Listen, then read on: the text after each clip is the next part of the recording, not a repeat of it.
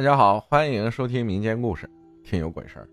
小时候，小时候就听人家说，八岁之前就能看到鬼，因为天眼还没有关闭。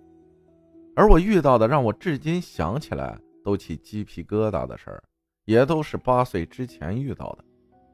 我家住在农村，我是九四年生人，我从四岁左右就开始记事儿了。爷爷在我爸妈没结婚之前就因病去世了，而我奶奶打我记事起就一直瘫在床上，半身不遂。我大伯死得早，二伯出去躲计划生育了。我爸最小，而且也常年出差在外。我大娘又不好好照顾，照顾我奶奶的担子就落在了我妈妈身上了。有时候我妈感到委屈，就对我姥姥哭诉。我姥姥总是语重心长地对我妈说：“老人是一尊佛，你要好好照顾他。”我妈就听我姥姥的话，给我奶奶端吃端喝、擦屎擦尿，伺候了三年。我妈有段时间比较忙，就把我奶奶给住在我家东边隔壁院子的大娘，也就是我大伯的遗孀伺候。结果我奶不到几天就死了。后来知道是我大娘用糖精炖鸡蛋给我奶吃，这种吃法有毒。我妈事后就非常后悔叹息，气没说道：“早知道，就不让大娘照顾了。”在我奶奶去世的那天晚上，我妈做了一个梦，梦到我奶躺在床榻上，颤巍巍的对我妈说：“我还想让你伺候我。”我妈惊异的说道：“哎，娘，你不是死了吗？”然后我妈就醒了，或许这是奶奶和我妈最后的告别吧。我仍然记得奶奶出殡时，来了好多村子里面的人，都穿着黑衣服，腰间系着丧带。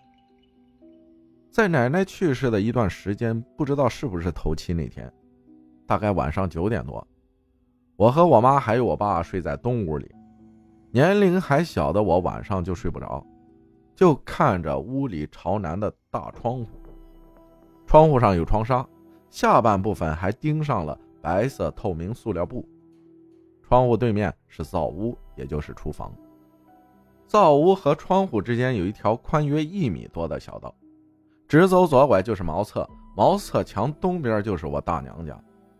我就很精神地望着窗户，银白的月光把窗户照得亮亮的，但不刺眼。我就眼巴巴地看着窗户的亮光。就在此时，发生了一件让我至今记忆犹新的一幕。虽然那时候只有四五岁，但我仍然感到害怕。一个影子，是一个人的影子，个子不太高，从西往东匀速地飘过去了。一般人走路头顶应该有轻微的起伏，但是我看到的却没有。而且悄无声息的发生了。我睡在床的外面，我妈睡在我的旁边，我爸睡另一头。那个人影向东边飘过之后，大概半分钟，我愣是不敢动。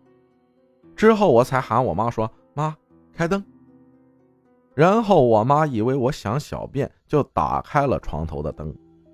然后一切还是静悄悄的，小偷是不可能的。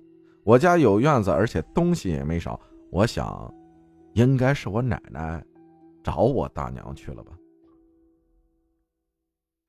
自从我奶奶去世后，家里也没什么奇怪的事发生，就是我睡觉的时候，总是感觉有一双无形的手在抚摸我的额头，像风一样。但哪儿来的那么多风啊？有一丝凉凉的感觉。